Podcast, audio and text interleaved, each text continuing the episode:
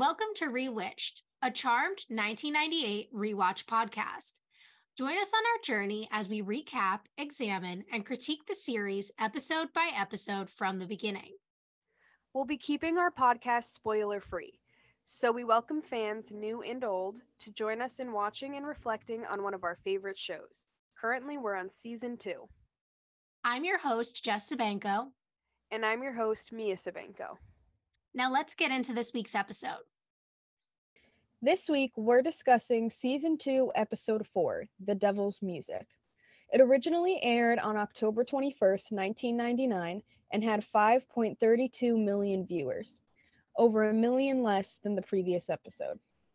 And that's like sad to me because like last episode was a good episode. Why did people stop watching after last episode? I know, I was thinking the same thing when I, I mean, I didn't know that until I just said it, but that was what came in my mind too.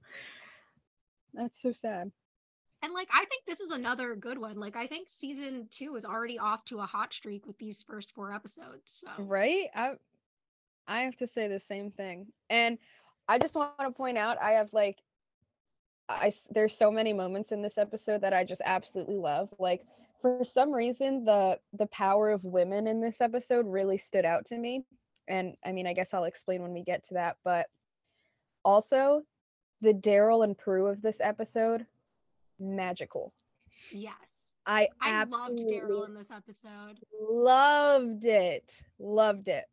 I was just gonna say, like, I've never thought of myself as having a crush on Darryl before, but like after this episode, I'm like, yo, and this is even like the episode or an episode where I could see what you were talking about, like if if the times were different, like would Prue and Darryl end up together? Because in this episode, like with their chemistry, I could totally see it happening.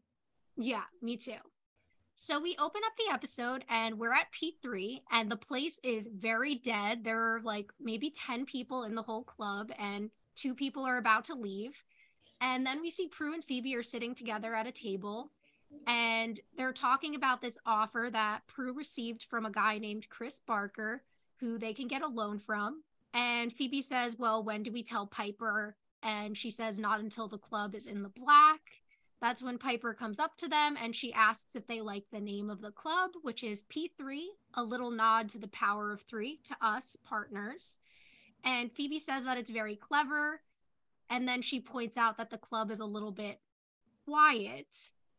And Piper's like, it'll pick up once word of mouth kicks in. And Phoebe's kind of like, well, when would that be? And, you know, Piper's like, well, it takes time. It's not like we're the loan is going to get called back and we're going to lose the house. And Piper leaves. And then Phoebe's kind of like to Prue, are we going to lose the house? And Prue's like, no, we're going to take that loan and then we're going to trust Piper to pack the place with people. And Phoebe's like, what people? Where is everybody? I don't have too much to say. It's just like, I mean, it's a good little intro. It's dead as hell in there. I love the name P3 for the club. I think that was so clever. Me too. And I know, like, in last episode, I wrote it in my notes because we already saw the sign, but I like that we get the little, like, background information on why Piper named it P3. And I think it's a really cute name. Yeah, I agree. 100%.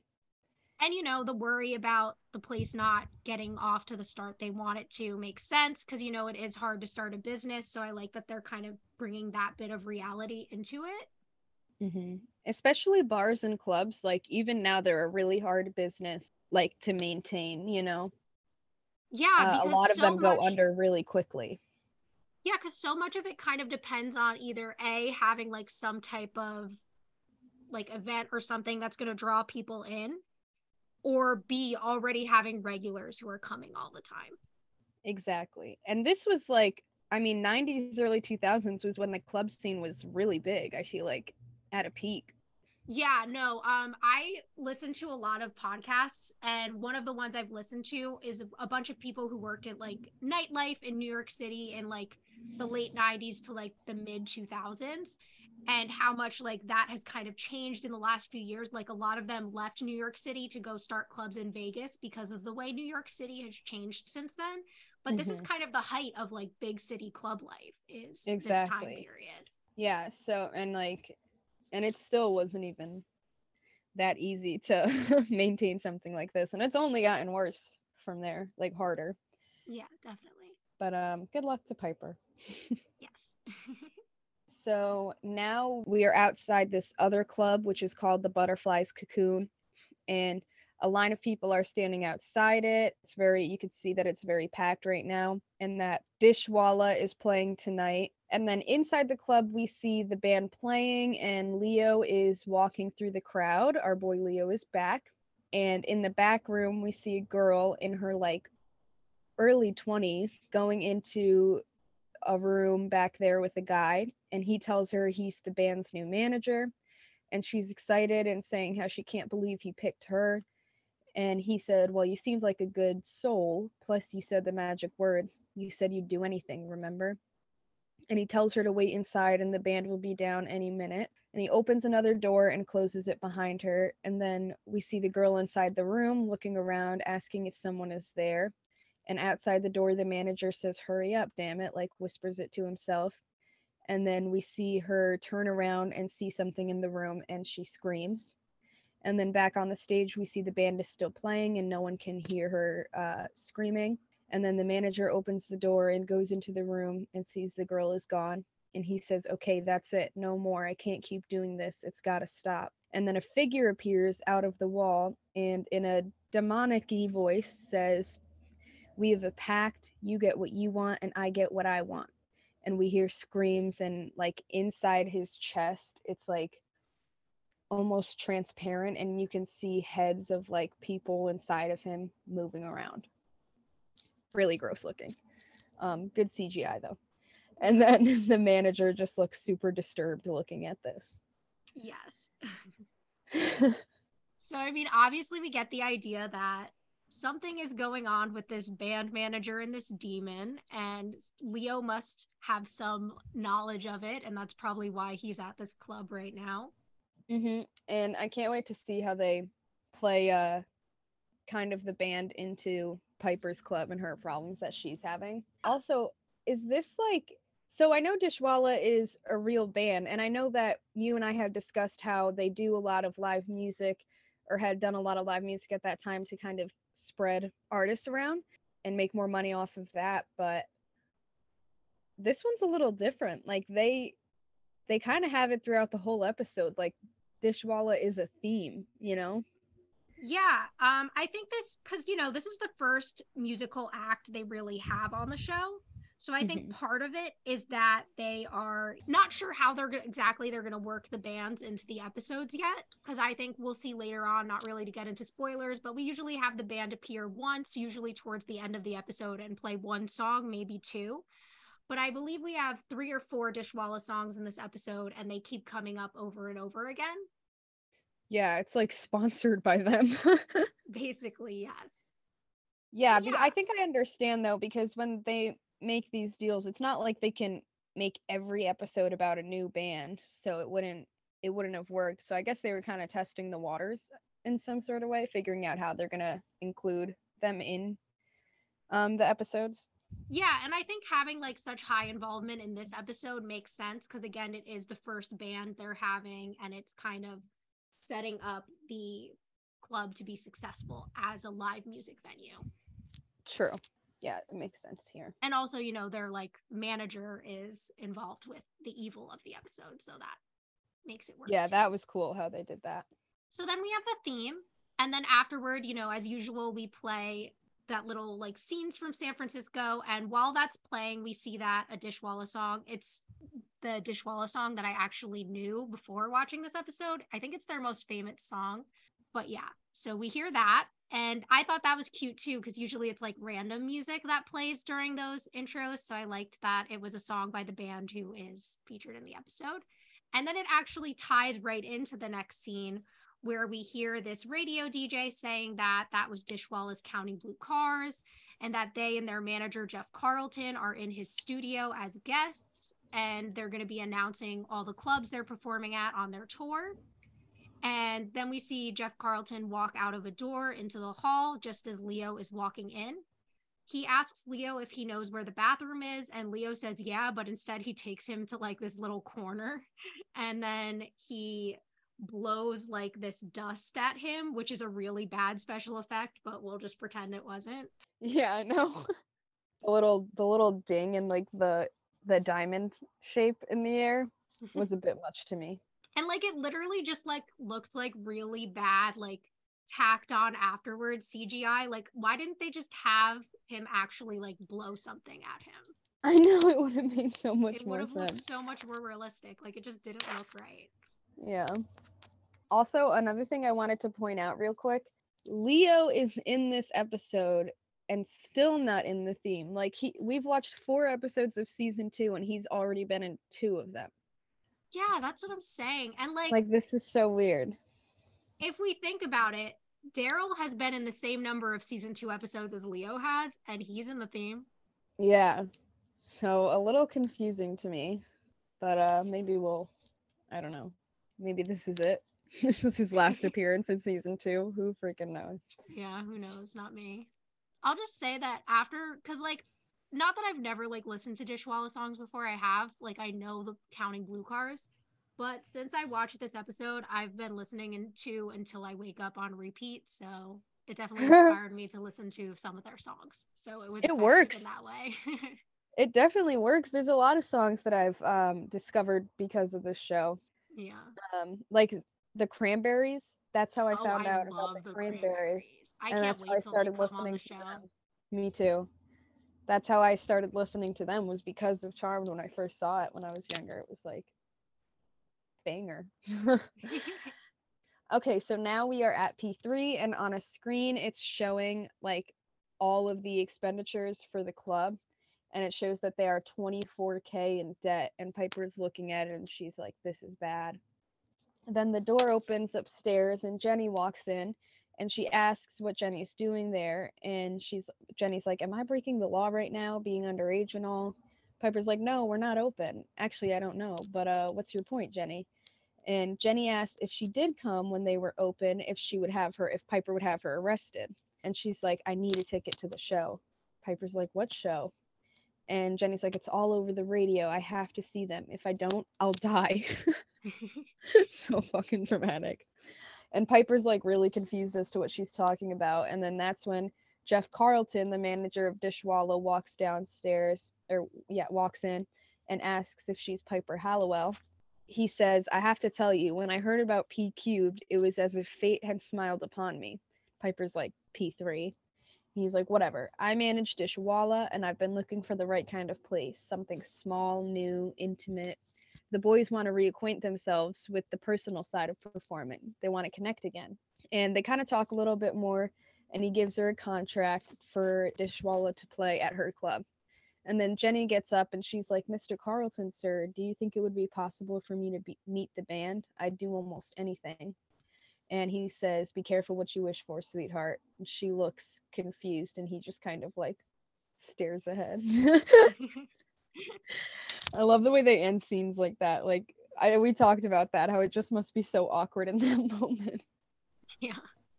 I feel like right from the beginning, like Jeff gives off like such creepy vibes. So I don't get That how he's what- not yeah. a suspect before this, like before he becomes one. But also, you know, I like this little interaction with Jenny and Piper. I think Jenny, like, she's very much her age in this scene, you know, like, because I remember being like a young teenager and like there's kind of that desire to like be older and do like grown up things, like go see a band at a club and stuff like that. So I totally get where she's coming from.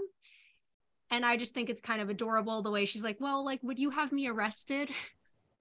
Yeah, no, I thought Jenny was pretty cute in this scene. Um I I definitely understand where she's coming from here. I mean, I've I mean, I've, we've all been in that position where we want to we want to do those things like older people would, like you said.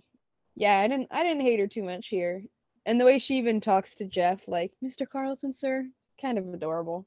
yeah like she just like she seems like even more of a little girl in these scenes and i kind of like that i like that you know we see her trying to be more grown up but she's so clearly still a kid Yeah, and like doesn't see that, exactly which I feel like is definitely age. a position, definitely a position we've all been in. yeah And yeah, I was gonna, I was gonna say the same thing. That was pretty much that he's was such a creep and kind of like a douchebag, you know. hmm But like Like, it's he so weird because we sleazy. see him. Yeah, but then we see him talking to this demon like he doesn't want to be doing this to people anymore, and that and like we see him all scared and shit every time he goes around him but Because I think he's sleazy. I don't think he's evil, and there's a difference. yeah yeah i agree but still don't like him that much Yeah, no, me either. But he is the bad guy, so makes sense. yeah So we see this like limo driving, and there's a man inside, and he is on the phone with Prue and talking about the loan. So obviously, this is Chris Barker. And she's talking about how she's kind of nervous about the loan. And he says he's sure he'll see his money once her sister gets the club off the ground. He's kind of like saying that it's no interest, all this stuff. And she's like, no, we'll pay interest. And he says, okay, a quarter percent. And then he asks her if she will go to Paris with him for dinner and she's kind of like come on and he's like dinner in paris is where it all begins and she says she, they should just start out with the loan and then paying him back and he says she's a hard bargainer. She says so are you. He says he hasn't even begun to fight and then asks about paris again and she tells him to stop. And he's like never. I'll see you at the club with the money. And she's like okay bye bye and hangs up. I hate this guy. Yeah. Even from i mean we're gonna have more reason later but even from just the first scene like also seems a bit douchey and i don't like the way that he's kind of pressing prue like we as girls we know what it's like in that moment to like like you don't want to reject them in a mean way but then they're so pushy and like just don't take the hint and you're like okay like stop you know? Yeah, and it's also very clear that the reason he's like offering her this no interest loan is because he wants something else in return for the loan, not the money. i just i i find it i just found him very gross and uh, Yeah, no, he is even sleazier than Jeff Carlton because he's Oh, yeah. more of like a sexually sque- skeezy type of person. Like, agreed 100% and like you can tell that he's the type of guy who's like just used to because he has a lot of money. Like people do what he wants and stuff. yeah and i hate people like that Entitled, I believe, is the word for it. oh yeah if anyone's he's entitled if i've ever seen it. All right. So now we are in the manor in the kitchen and prue walks over to phoebe and tells her that it's all set with chris barker. And phoebe's like we're doing the right thing aren't we? And prue's like well we're helping out our sister. That's always the right thing right? And then piper walks in yelling and she's like guess what i did? Guess what i did all by myself? Dishwalla my club playing there tonight. I networked i sent out feelers sent off press releases and dishwalla decided to put th- p3 on their schedule. P3 has officially been validated as the place to be. We are on the map and i couldn't have done it without you patient most generous sisters in the whole wide world and wraps her arms around them and kisses them on the cheek. She's just all excited. It's such a cute little moment and then the doorbell rings and Piper goes to get it and sees it's Leo and she hugs him and she's like this day just keeps getting better. Hi. And he tells her they need to talk and she asks if he's free tonight um, and he's like better be cuz you're my date. We have backstage passes, all access baby to see Dishwalla at P3. I made it happen. And he says, "Uh no, actually I made it happen." And then Prue and Piper walk in and he tells her that there's a demon involved and that he'll be at the club tonight. Says that he cast a spell on Jeff to go see her and book them at the club. Prue asks why he didn't just come to them, and Piper's like, Because he knows I would have been pissed off. What are you doing? Leo's like, My job. She's like, Your job? What are we, like Leo's witches now? We're supposed to kill a demon during a sold out concert?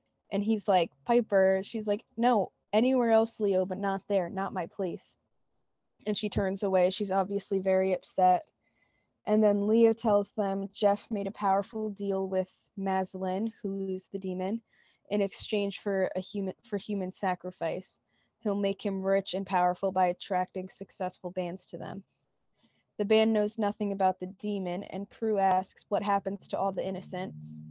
And apparently, Maslin consumes them for their souls, and the more he collects, the more successful Jeff becomes and that they need to free the souls and then destroy the demon. And Piper says, All this freeing and destroying, is this between sets or during the encore? And he goes over to Piper and tells her he knows she's upset. And she says, No, like I'm furious. He's like, We have to talk. She goes, You bet your whitelighter ass we do. And then he says, Later, I have to go. And she rolls her eyes and he orbs out. And Phoebe's like, See, now this is why you should never date a coworker. And like laughs. And she's like, It was just a joke. Prue smiles, but Piper is very clearly annoyed. She's like, How could he do this? Phoebe's like, Well, it doesn't, it sounds like he didn't have a choice. And quite, quite frankly, I don't think we do either. And Prue says she needs to go to the office and talk to an investor, but under her breath to Phoebe, she says that it's Barker, and Phoebe nods. So I felt so bad for Piper in this scene. Yeah, because like we see her all excited in that first part of the scene where she's like, I worked so hard and like this is paying off for me. And then like to have, you know, and I think this is something about like, you know, women wanting to do things for themselves, especially, and then kind of like Leo kind of taking that away from her, even though that's not his intention. Like, she wanted this success. She wanted to do everything on her own and prove she could do it and that she didn't need anyone to help her. She just needed them to believe in her. Mm-hmm. And like having finding out that Leo set this up obviously would feel like a betrayal to her because that takes away everything she was feeling about finally being a success because this starting her own business and making something that's hers is so important to Piper right now and Leo has to know that and I think that's why she's taking all this so hard here. Yeah, she must have like she had to have mentioned it to him before. I mean, we've known for a while how important this is to her and like you said like that's just got to be so disappointing like the biggest betrayal that she's been working so hard and she was looking forward to this so excited thinking that she finally did it just to find out that it was all staged and on top of that that he's bringing like we know piper's the one who kind of do- dislikes being a witch the most you know what i mean not that she doesn't like it but out of all of them she's very she she wants the normal life I feel like the most. And I think she also felt like her club was going to be a safe space for that. And the fact that Leo's bringing this demonic stuff and supernatural stuff in her club, I think that really hurt her too. Yeah. And like the idea that like something going wrong with this can hurt her business, right? Because that's yeah, exactly. Anyways, I love her attitude towards Leo and I mean, I like Phoebe's little crack about the not dating coworkers and just Piper's annoyance. Like it was it was played out very well, I think. Yeah, I totally agree. I mean, the chemistry between all four of them and the scene is working really well, and I'm really excited to talk about more of like Piper's kind of like annoyance with Leo and how it keeps coming up throughout the episode. Yeah, I agree. So this next scene we're going to be acting it out. yes. Um I really liked this scene, so I wanted to like go full out in it. Would you like to be Jeff or would you like to be Darryl? Oh god, I don't know. You choose. I want to be Darryl. okay. okay. So we're outside the butterfly club and people are bringing in instruments and things and darryl is standing to the side with jeff and he's asking him about one of the missing women the one we saw the night before her name is tina hitchens and darryl says that she's been missing since last night when she came to this club and Jeff kind of tells one of the guys that they're going to P3 and that the address is on the front seat. And now we'll get into the scene. So I'm Darryl, and Mia is going to be Jeff. You're playing P3, Piper Halliwell's place? Yeah, so I don't have a lot of time. Well, you got time for this. And he pulls out a picture of the girl. I answered your question. I didn't ask one. You asked me if I saw Tina, whoever. I don't believe I did. Did you? What? See her. I didn't see anybody, Inspector. And Darryl tells him to look at the photo again. Listen, do you have any idea how many girls like that show up to something like this? Hundreds of them, thousands of them, and they all look the same short skirts, tight tops, like sexy little peas in a pod. Ew. So, what difference does it make if one of them disappears? I didn't say that. You didn't have to. Why aren't you out hassling her boyfriend? Did that already. Now I'm hassling you. I haven't seen her. What's with the Gestapo routine? It tends to follow the acting like a suspect routine. Am I under arrest? Not yet. He pulls out another photo. Melanie Jenkins. No. Brittany Tyler. None of them. Never saw them. They all disappeared from clubs all around the country, clubs your band played in. That doesn't concern you? Not in the slightest. If we're done here, see you around. And he leaves, and Darryl nods and says, Count on it. And then he walks away. Absolutely love the scene. Me too. And like, I literally wrote in my notes, I'm like, I'm so attracted to Darryl in this scene. Like, everything about his interaction, I'm just like, whoa, hot. It's nice to see like guys who um take things a little more seriously and and aren't creepy, I guess. Like Jeff is so creepy and doesn't care. He makes that little disgusting comment about sexy little peas in a pod and like doesn't really have any concern about these girls. And Darryl's like over here fighting for them and I really respected that about him.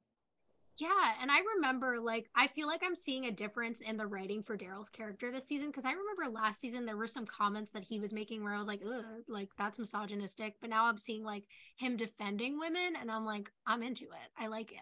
Yeah. I think Darryl did so well in this episode, and this scene was amazing. Like, they both played the part so well. Darryl fighting for them and like determined to get to the bottom of this. And like I love how they both have something to say. Like he's always got a response to anything Jeff set like throws at him. It's just so perfect. It works so well. Yeah, like there's really good pacing and just like interaction in this scene. Like the chemistry is there, the acting is fantastic, and the scene itself, I mean, the writing is strong too. Yeah. Aside from the acting and everything in this scene, there's not too much else going on except that we know Jeff Carlton and it like people are starting to catch on to what's happening here. Yeah, definitely. We see kind of like the police are picking up on what's going on, so he's not going to stay safe forever. Exactly. Now we are back at the manor in the attic, and Phoebe and Piper find Maslin in the book, and Piper says, There's Leo's problem. And Phoebe's like, It's our problem. And she's like, You want to know the real problem? And Phoebe's like, Oh, do tell. Piper says, Never mind. She's like, Thank you. And then Piper asks how the how to vanquish him, and Phoebe starts to look, and then Piper goes, And what was with that attitude? Phoebe's like, What attitude? She's like, Leo, it was like he was angry that I was angry. I have a right to be angry, don't I? I don't want to talk about it. And then Phoebe's like, Then don't and they're looking at the book again and they try and they find out that the souls are tortured and kept alive inside of Maslin. And they realize they need to get close to the manager to get close to Maslin and feed him the potion. Piper says, Well, I'm already close, and as far as we know, I'm a willing, trusting soul, a sucker, someone who falls for a quick line from a pretty face. and Phoebe's like, Will you please stop that? And Piper's like, You're right, fine. Leo is the least of my worries. And Phoebe says they'll worry about that tomorrow because they need to stop the demon tonight. Piper's like, I don't think I can wait that long. Phoebe's like, Well, you're gonna have to, and that's the end of that scene. So I really like this scene. I like the way that, you know, Piper's clearly not over what happened with Leo and she's like, I don't want to talk about it, but keeps talking about it because I feel like that's exactly what I do when I'm upset. I'm like, I don't want to talk about it, but then I just keep saying things about it anyway. So I related to that.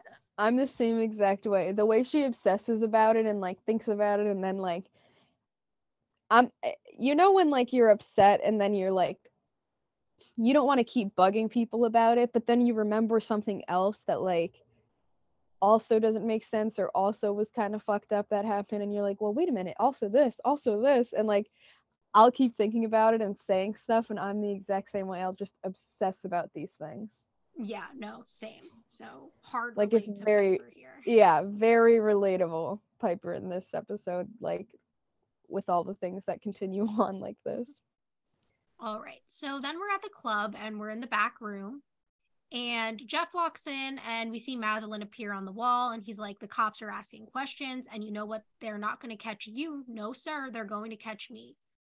And he's like, I'm out. And the demon growls and Jeff continues. He's like, I'm done with it. No more souls. The pact, the agreement is now officially null and void.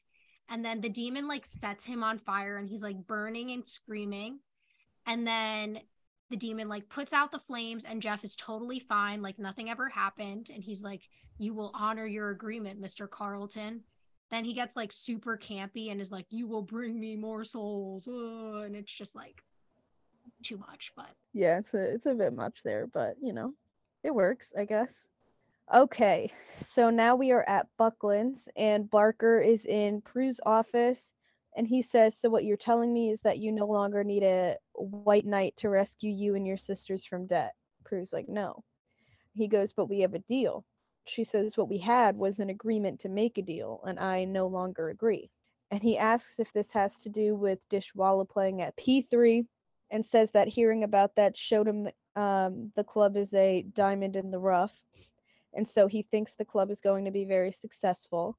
So he went to the bank and offered to pick up their loan. And Prue is clearly unhappy. She's like, You didn't. And he asked to be put on the guest list with a plus one so he can see what he's buying. And Prue's like, Okay, I am asking you nicely for your own sake. Do not go through with this. He says, Is that a threat, Miss Halliwell? Be careful. You could be jeopardizing a very profitable relationship. And he asks again for passes and a booth and leaves. So, couple things. Obviously, we're going to get into the fact that he is just such a douchebag in this scene and showed his true colors real quick. But also, is that allowed for someone else to go to your bank and like put a loan through? I'm pretty sure not because then anyone could just steal anyone's business at any time and just be like, It know wouldn't- I have all this money, so I'm just gonna buy their business out from under them. Like that's not how that works. That's what I was thinking. Like, it didn't make any sense to me that Like if he was a partner with them, maybe he could do it, but he's not. He's in no way involved. Yeah, and unless they already like discussed it with their bank, I can't imagine that this like, would be like sure possible. For him to do that, his name would have to be on their loan, which it isn't. Right, right. So yeah, that definitely doesn't make any sense to me at all. But overall, what an asshole, dude. Like if we if we make another top 10 list, he's definitely going to be up there Oh yeah, and like for the worst whole, like, guys. white knight thing. Like okay, this is Oh, how he you have to referred to himself as that. It's kind of like when guys refer to themselves as a nice guy. Like you know, the second someone says that, they are not a nice guy. Yeah, you that's pretty much clear as soon as they say that. Like you're obviously a cocky bastard. Like referring to yourself as a white knight, like that was so disgusting to me. Yeah, I feel like more and more throughout the episode, he's just showing off like how entitled he is, how he uses money to get what he wants, and like isn't used to taking no for an answer. Yeah. And like still has this confidence like I think a lot of it too is like he's obviously annoyed because he didn't get he didn't get Prue, which is what he wanted. Like he wanted to get Prue and he knows that he can't win her with the money and now he's just being an asshole because of it. Like I feel like a lot of guys handle rejection this way where they take it out on the girl just because they just happen to not be interested. You know what I mean? Yeah. And I hate that because it's such a common thing to happen. And it's like one of those things where like everyone gets rejected. Like just move on. Yeah, exactly. Like you don't need to try to destroy someone's life and steal their business just because they won't go to Paris with you. Exactly. Like it's disgusting and it happens so much in real life too, you know? Like maybe not to that extreme, but you know what I mean. It's like Like the retaliation of it. Yeah. exactly. So then we're at the manor and we're in the kitchen, and Piper and Phoebe are making the potion and going over their plan. Phoebe's plan is to put the potion in a balloon to get it down the demon's throat, and she's going to use herself to get close to Jeff and Madeline. Piper thinks it's dangerous, but she says, you know, that Piper and Prue will be there to her, back her up, so she'll be fine. Piper goes to put something in the blender and is saying, like, I hate him. And Phoebe's like, Of course you hate him. He's a demon. Wait, we are talking about the demon, right? He didn't even have the decency to ask me first. I mean, can you believe him? He acts as if we've never even had a relationship before, like it was just business. And then she like turns on the blender without putting the lid on, so Phoebe does it for her. And then Piper continues on. She's like, and I saw the future too, you know. Leo and I get married. A marriage in the future implies some sort of relationship in the present. The question is, where's the relationship? And, you know, Phoebe's like, somewhere between confusing and complicated. Just talk to him, honey. It'll be okay. And Piper says, I'd rather just freeze him and kick him in the. And then the bell rings. And she's like, that better not be him. And as she starts leaving, Phoebe's like, in the shins? And Piper's uh Piper's like, not exactly. So as far as you know, this little scene, I like the way that, you know, Piper's still stuck on what happened and kind of going off about it still. I like that. I think it's cute. I think it's funny. I like their plan. It seems smart to me. So I'm interested to see what's going to happen next with that. Pretty much just said everything. Yeah, pretty much said it all. I mean, I feel the same way. Definitely comedic, and I can't wait to see what happens with the plan and what happens with Piper and Leo. The way she continues to obsess about this is very, very funny to me. Yeah. Okay, so now we are in the doorway, Piper answering the door, and it's Dan, and he asks if he can talk to her and asks her if she said that Jenny could see Dishwalla because she said that Piper said it was all right. And Piper's like, Well, I didn't exactly tell her it wasn't, but things were happening kind of fast. Dan's like, Well, she's in her room right now picking out clothes. And Piper's like, Oh God, okay, I'll go talk to her. And she opens the door again to go next door. And Leo's standing in the doorway. So now it's Dan, Leo, and Piper. He says that he wanted to talk, but he notices that Dan is standing there. And she goes to introduce them to each other, but Leo already knows who Dan is and he's like he used to play second base for the Mariners. He had an all-star season going until he blew out his knee sliding in a home. I still think you were safe. And he Dan's like so do I and smiles and Leo introduces himself. Piper is very pissed off about this and says, "You follow baseball.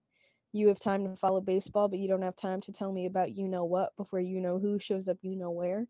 And Dan starts to say like if you guys need to talk I can leave and she says they don't need to talk and then says that Leo stops by occasionally to fix things. Phoebe can show him around and that's when Phoebe walks in to the like entryway and she says that and Piper turns to Dan and is like let's go talk to Jenny and Dan and Piper leave and Phoebe says to Leo she's just a little upset and he's like yeah I don't blame her like I love how Leo is very understanding about this whole thing. Like you can tell he does feel really bad, but like I mean, he did what he had to do.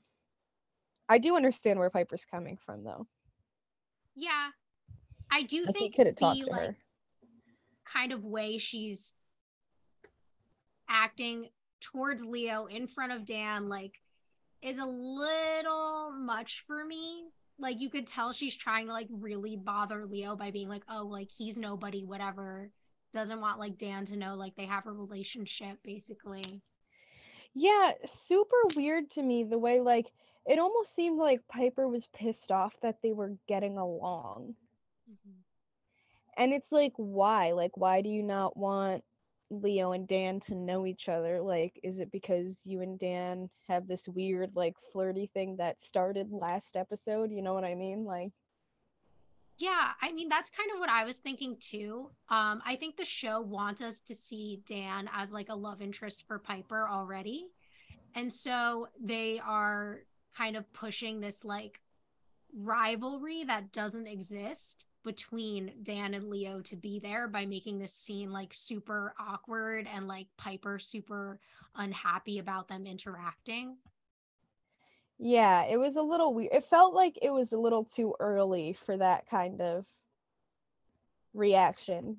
Because it would be one thing if like something had actually happened with her and Dan, and then she felt like awkward about him meeting Leo and was like not wanting to be in the situation and like acting weird and like out of character in it. But this just didn't feel earned to me.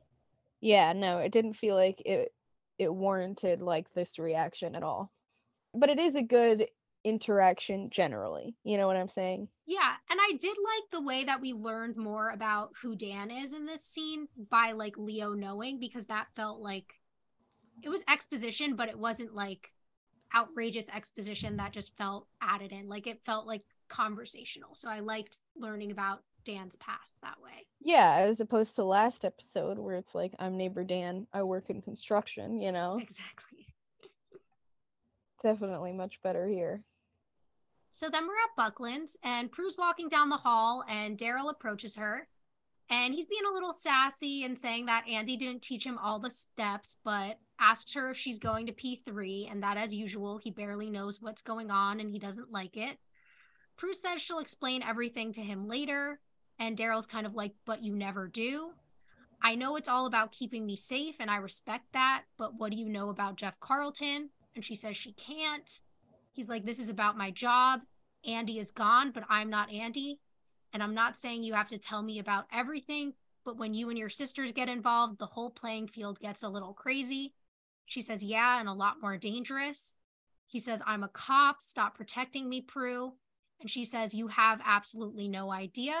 Then Darryl says, I'm an imaginative guy. I have plenty of ideas. I even had you three working for the CIA for a while. But none of that matters. What matters is that you and I work out some kind of relationship. We're going to need to communicate, or I'm going to become very unsociable. And she agrees. And he asks about the missing girls and Jeff Carlton. And Prue says that they're working on it. And he says that he figured. She asks him to trust them. And he says he does. And so she touches his shoulder and then she leaves and he whispers once she's gone, be careful. I wish that there was a way to read this how it went down because the body language and the energy was everything in this scene. I felt like like even the way Darryl comes up to her with his like right and this is where you say Darryl and I say Prue and like I love his attitude throughout the whole thing and when he's when she's like okay and agrees to this like how we need to work out a relationship how he kind of like calms down and he's like like thank god you know like what do like please tell me what you know and she's like like we got this one for right now and the way he trusts her because of andy and everything like eh, this scene was just beautiful to me i absolutely loved it Yes, me too. And like this is one of those scenes between them where the chemistry is so strong. And I'm just saying, if this show came out now 10 years ago something would have happened between prue and darryl. If like the network wasn't so against like interracial couples something would have happened here. I don't know if it would have lasted or if it would have gone anywhere. Like it might have even been one of those like we have something and like they kiss once and then realize they're just friends or something but something would have happened. Yeah. No i definitely agree with you. That's what i was talking about when i said that i could see it in this episode because of exactly what you just said. Like it it was so perfect. Their emis- chemistry together, Darryl's energy walking in and having this conversation. Like I, I think this is my favorite scene in the entire episode. Not gonna lie. Yeah, I loved it too. Absolutely love. We're seeing more involvement from Darryl and how he wants to build this kind of relationship with them. Like it gives me the idea that maybe he will find out about them being witches and maybe like maybe he's going to be the new not Andy per se, but like he's obviously building some sort of a relationship with the girls.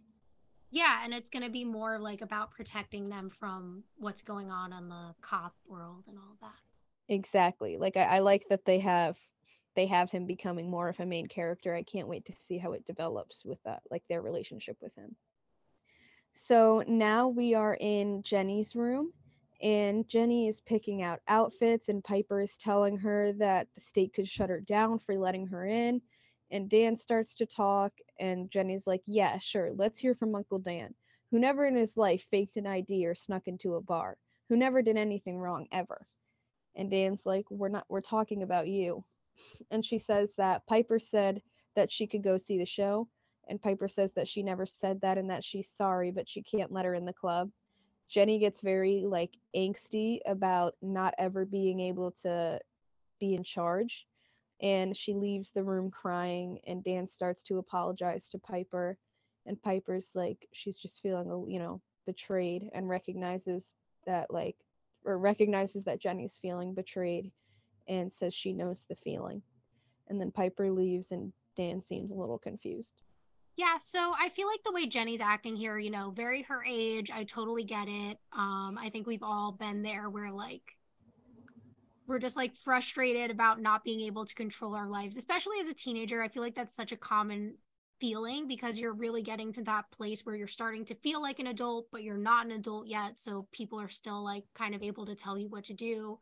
And it's difficult. It's like finding that balance within a family is always hard. So I get where she's Mhm. coming from with the frustration there. Yeah, I've definitely been in the same situation, like, or had those same feelings several times as a teenager. Like, I, we've all been there. So then we're at P3, and Prue and Phoebe are walking through the club. And Phoebe asks if Prue left passes for the investment guy. She's like, no way. The bouncer has his orders. Chris Barker's not allowed in. The last thing we need is for Piper to find out that she's going to lose her club. They stop talking and they change the subject to the demon just as they see Jeff walking in and getting, and they start to get into their positions. He walks up to Piper and asks if the band is there, and she tells him they came in the back and shows him where they are. She tells him that everything is ready, and he's like, It better be. I don't want any problems. And then he walks away, and Piper's kind of like, That's too bad. That's when Leo walks up and asks if she's talking to herself, and he's trying to be like flirty and smiley with her. And she's like, What are you doing here? He's like, I'm watching over things. That's what I do, remember? She's like, I remember when it didn't used to be a job. And he tells her it isn't easier for him either. And she says she can't talk about it right now and she leaves. Then Phoebe and Prue are by the bar and Phoebe is about to go talk to Jeff. She's like, keep an eye on me. And Prue's like, you're kind of hard to miss in that outfit. And they both laugh. And then she goes over to Jeff and she's like, excuse me, aren't you Jeff Carlton? And at first he seems like he doesn't want to talk, but then he like looks at Phoebe and gets all smiley and she's like sucking up to him and saying that she saw him on this thing on MTV and that she wants to be a music manager and he's her inspiration and she starts asking him for pointers and says that she'd do anything to get the inside scoop and he's like anything huh and then he asks if she wants to meet the band and he takes her to the back and Prue and Piper are watching and then after they walk away she starts to follow after them I mean they start to follow after them Okay, so I absolutely love Piper's attitude in this scene. I like the way, I mean, I feel like it's being a bit overplayed with the whole, I mean, I get it, but like Leo's obviously trying here, but it's very realistic and I like seeing her kind of stand up for how she feels. Also, Piper looks so hot. I'm in love with her hair Dude. here. Oh my, her hair and like makeup, like the dark light. She looks amazing. And she looks hot in that dress too. Like Yeah. we never see Piper looking like that. I was in love with her. Prue and Phoebe, on the other hand, I was not a big fan of their outfits. Um, I feel like Phoebe's outfit, if it was 1999, I might like it, but like now, no. yeah. Like it was somewhat cute, cuter than Prue's. I mean, she looks like she's wearing like a grandma's lampshade for pants. You know what I'm saying? Like, have you ever seen like an antique lampshade that looks Yes. exactly like that with the jewels and everything? Yeah, I wasn't I wasn't a big fan. But I will say I like both of their hair in this scene. Both of their hair looks nice. yeah, I agree.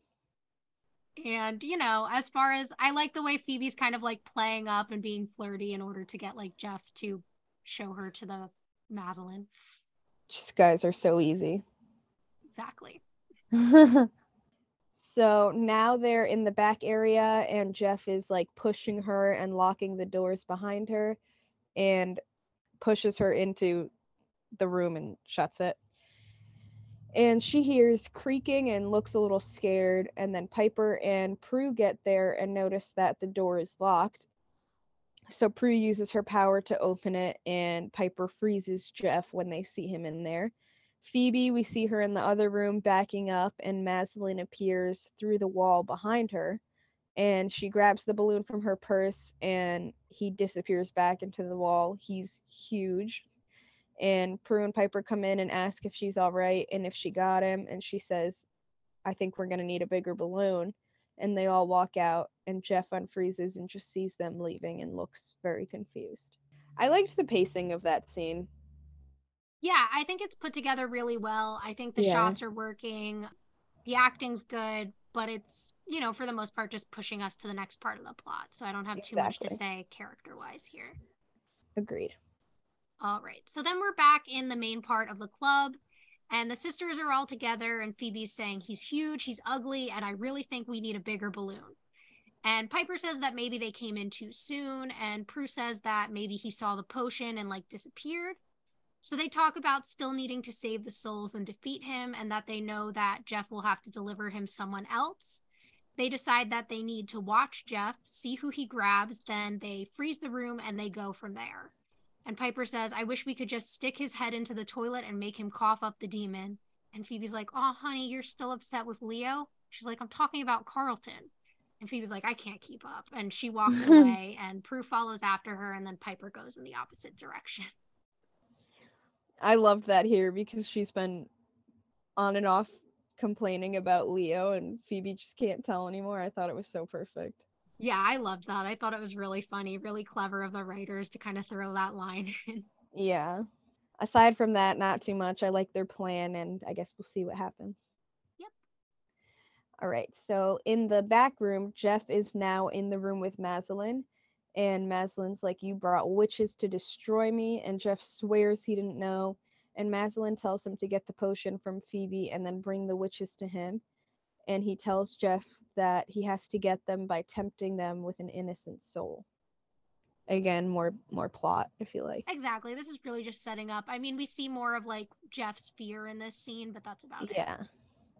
All right. So then we're outside of P3 and we see Jenny walking through the crowd. She's all dressed up and you could tell like by her makeup and her hair and everything that she's trying to make herself look older. At the door, we also see that Barker is standing there and he's trying to get in with his date, but the bouncer is saying he's not on the list. Then he says, try looking for G under Grant and pulls out a $50 bill. So the bouncer's like, oh, yeah, Mr. Grant, and lets him in. So like douchey. I know. Also, like fifty dollars. That's not a lot of money, but I. I know, right? Ninety nine. I've been like, um, I'm good, thanks. Should have been a hundred, but Right? but that's just me. Then we're inside, and Dishwalla is announced, and they start playing. Jeff is in the crowd, and he's looking around, and we see Prue by the bar. She's also looking around.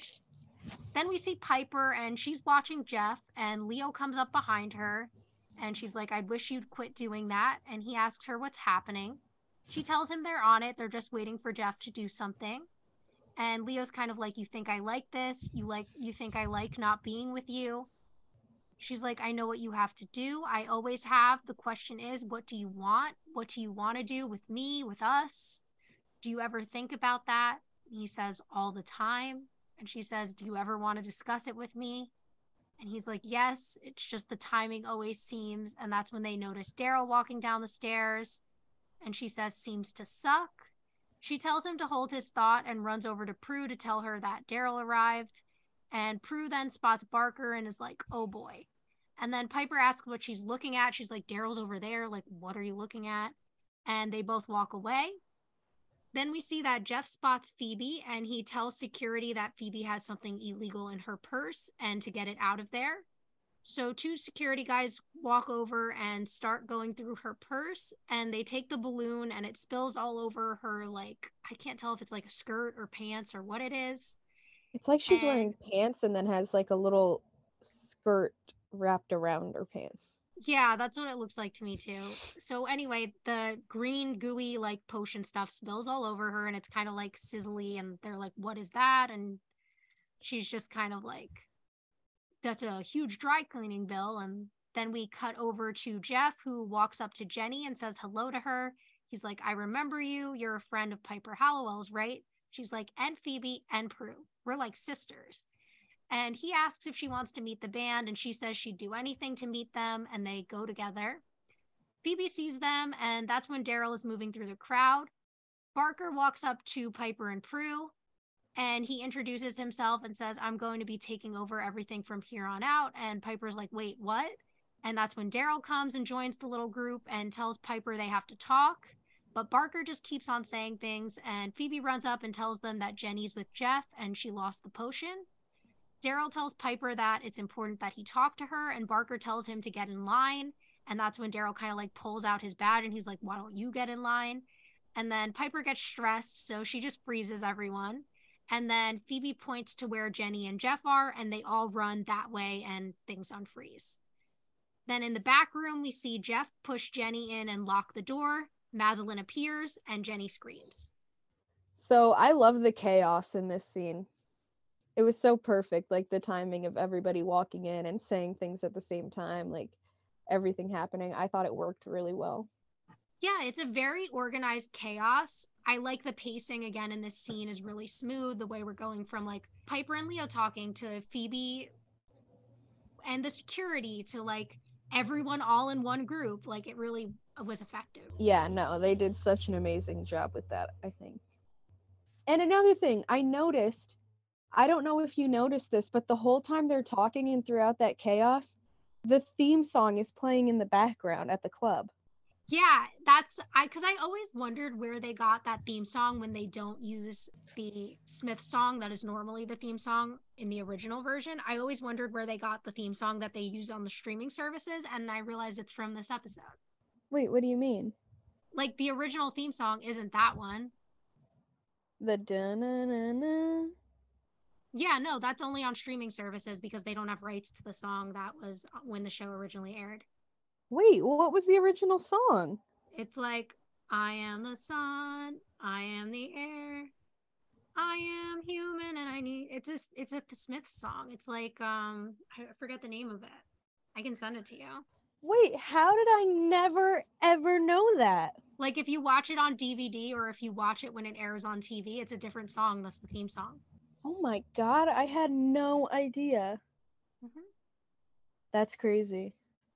I just, I don't know. I was really little. Maybe I it's just just feel that all was your back. recent watches you've heard it with this theme, so you just like remember that being it. But if you watch Yeah. the show either on like TNT or if you watch it like on the DVDs, like it has the original theme song in it. Yeah. Yeah, I, I, guess did I watch just the last didn't two realize. seasons live while they were airing, so I remember watching them on TV. Gotcha. Because I was like, Yeah, I mean the show went off in 2006. You were two years old when it ended. I was 10, so I also was wondering how hard it must be because I mean, now that this is their club, like we can assume that we're going to be seeing more of it, you know, throughout the show. And it's so packed in there. Like how did they get that many people? they're all extras. Yeah, but that's so much. Like I feel like that's a lot of money in the budget, you know, to You usually don't pay extras, and if you do, it's very little. Oh, you don't? Mm-mm. Oh, I, I never knew that. Because I always wondered that when I see like big crowds of people in shows and shit. I'm like, how do they like keep track? Yeah, at most, an extra is going to be paid like fifty dollars for the day. But a lot of times they don't even pay them. People just want it so that they have credits on their resume when they apply for acting jobs. So now we see in the back room, Jeff pushes Jenny in the room and locks the door. And then Maslin appears and we see Jenny scream. And while this is going on, we see the sisters are running, following him back to the back room. And Prue stops Piper from opening the door because they don't have the potion. And Piper's like, But Jenny will die. We can't just stand here. And um, we see Jeff in the back. Uh, Jeff is in the room when the sisters open the door and Prue uses her power from her eyes instead of her hands this time to throw him back into some boxes. And she says, Help us. And Jeff says he'll kill him and burn him for eternity. And Piper says, Listen up, Skidmark. You tell us how to save Jenny and get Elvis out of the building, or spending an eternity in hell is going to be the least of your worries. So hot, so badass with Piper. And then he says there's nothing that they can do, and Piper says they can break the pact and free him from Maslin. And he says if you go in there, he's going to swallow you whole and you'll still be alive. And Piper's like, well, that's not a bad idea. Prue says, what? And Piper has this plan for them to get eaten and for Prue to basically blow him up from the inside. And Phoebe's like, who's to say we don't lose our powers once we get in there? Maybe that's exactly what he wants. And Prue says they don't have a choice. The poison pill is gone, and Phoebe realizes that it's still on her clothes. Phoebe kicks the door open, so badass, and Maslin appears and he says it's time to join your friends, witches. And we see in his stomach again, Jenny is inside now screaming for help, super gross looking effect.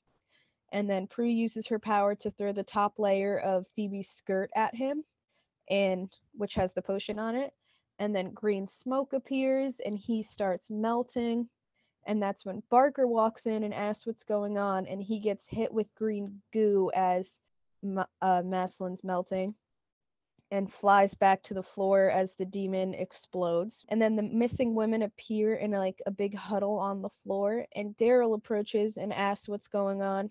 The girls are letting or like helping all of the missing girls leave.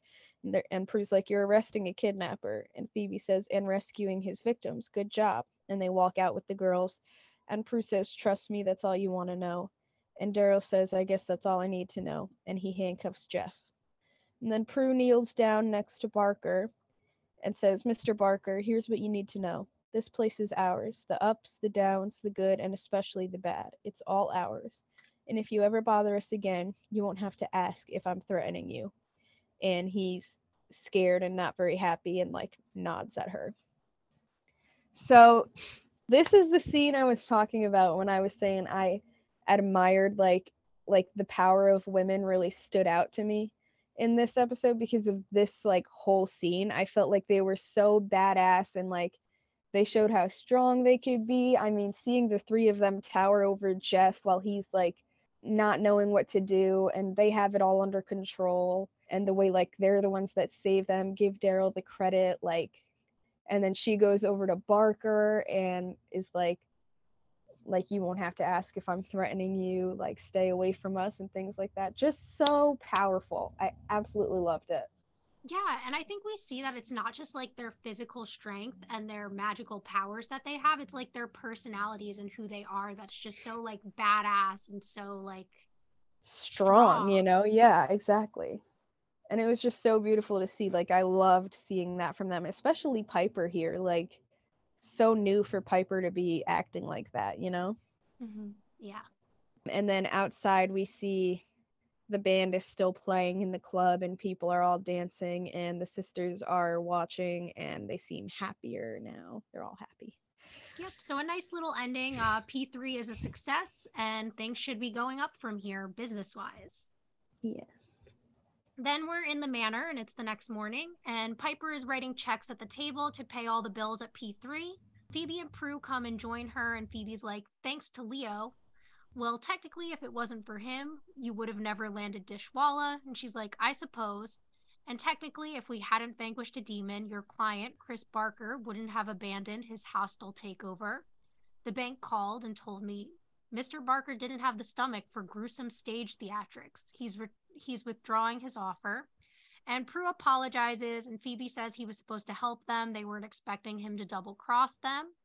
And she tells them it's okay. She's like, I mean, I understand why you didn't want to hurt my feelings, but you could have told me the truth. And they both apologize.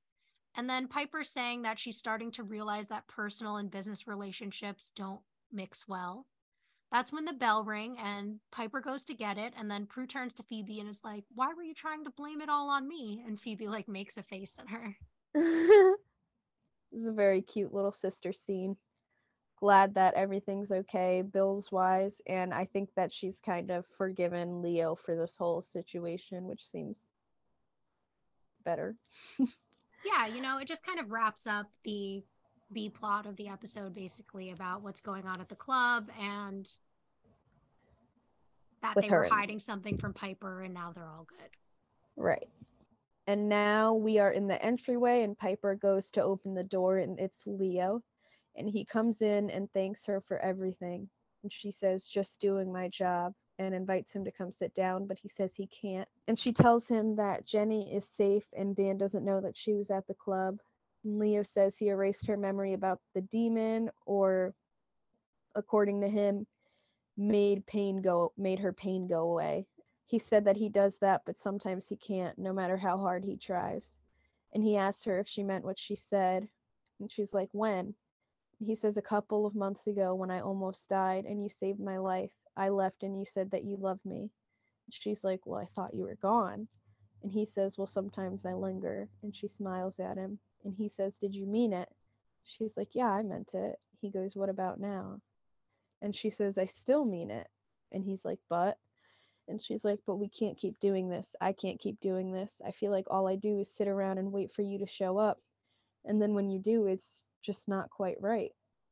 he says, I'm doing what I thought you wanted me to do, Piper. You're the one who didn't want me to clip my wings. She's like, and you shouldn't, not for me, but that doesn't make any of this easier for us. He says, What are we going to do? She's like, I don't know, Leo. And then the whitelighter ringing noise happens when they're calling him. And she's like, Go, it's okay, I understand. And they kiss. And Leo says, I'll see you. And he orbs out and she looks away, then at where he was. And it's like kind of sad. This So many ups and downs with them. I know, me too. I still mean it. Like that's my moment, you know? Like I feel like this is also very relatable where it's like there's a lot of moments where you feel like you're having because we've seen this between them time and time again. It's like so relatable when you feel like you have the same conversation over and over again but never seem to come to any conclusion mhm. like with your partner. Like I've been there so many times. I just know the struggle of that, you know? Yeah, and I mean it's also really like hitting this idea that Piper and Leo like they have this kind of forbidden love, right? Like Mm-hmm. we are not seeing any major like things trying to stop them from being together that might come up later, but you know, he did mention in season 1 that like whitelighters are not supposed to fall in love with witches. And so I think we're seeing more and more that something doesn't want them together. And I wonder how that'll continue to develop throughout the season and throughout the show. Yeah, agreed. I can't I can't wait to see how their situation develops. I mean, we've been seeing little moments like this between them all the time and sometimes it ends more positively than others, but in the end we're left with this feeling of like, okay, but what is going to happen? Like we don't know. Yeah. My other question I have when that like ringing noise happens, could Piper hear it or only Leo can? I'm assuming only Leo can because that would make sense.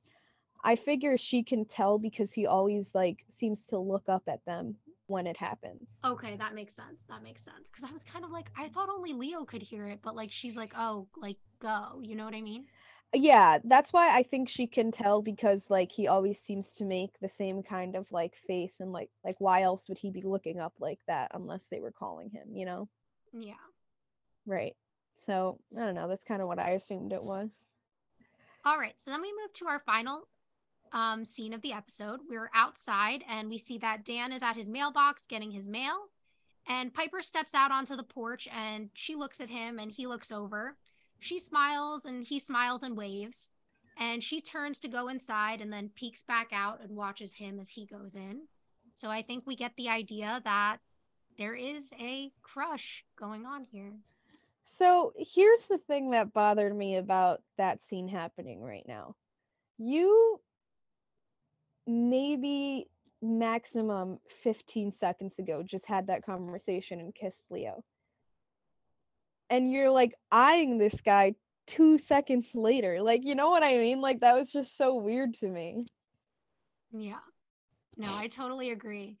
And like I think the writers want us to like like this, but I'm going to try to keep an open mind, but right now with the way they're setting it up where like she's still kind of in a relationship with Leo, but like likes Dan, like I don't love that premise. No, me neither. Cuz it also feels kind of like, you know, she can't be with Leo, so Dan's kind of like this backup safe option or something, and I Mhm. don't like that. I don't like using people. No, I don't like that either. I I also feel like if they're going to have Piper and Dan become something, they need to make the situation between Piper and Leo a bit more clear. Cuz I get it, you know, Piper is going through a really weird kind of situation where it's like how is she supposed to know what to do, what's supposed to happen? But at the same time like you are kissing him and you are trying to work on things with him and you guys like as far as we know that's still where you guys are at so to be showing this interest right away like it, it yeah it does kind of bother me but also he she could be kind of looking at it more like maybe she doesn't realize that she's kind of using him like you know how people when they want something they can't or er, I don't know how to explain this. Like when someone has certain qualities that you've been looking for. Like if you have a boyfriend who doesn't give you any attention and then this some guy comes along and starts giving you some attention. So you do feel a slight attraction to them because they're giving you what you've been missing kind of thing. Yeah, that makes sense. I get what you're saying. Like maybe she kind of feels like that and doesn't realize that that's what ha- what's happening, but like Dan is cute, Dan is interested and he is like geographically desirable um, which is exactly what she's missing from leo like in some ways dan is everything he's not that's true yeah i agree i get what you're saying like i said i'm gonna try to keep an open mind and see where this goes i just wish she had a more like concrete breakup with leo before something new was starting i i agree i feel the exact same way like i didn't like that especially like right when they just had that conversation, her and Leo. Like, I, I wasn't a big fan of that. Yeah, me either. It was cute, but you know, I'm still about my boy Leo. Me too. I'm still on that team. We'll see if that shifts, but for now, that's where I'm standing. Me too. Thanks for listening to this week's episode. If you want to reach out to us or follow us on social media, we're on Instagram and TikTok at rewitched underscore pod. You can also send us an email to rewitched.pod at gmail.com and join us back next time for season two, episode five She's a Man, Baby, a Man.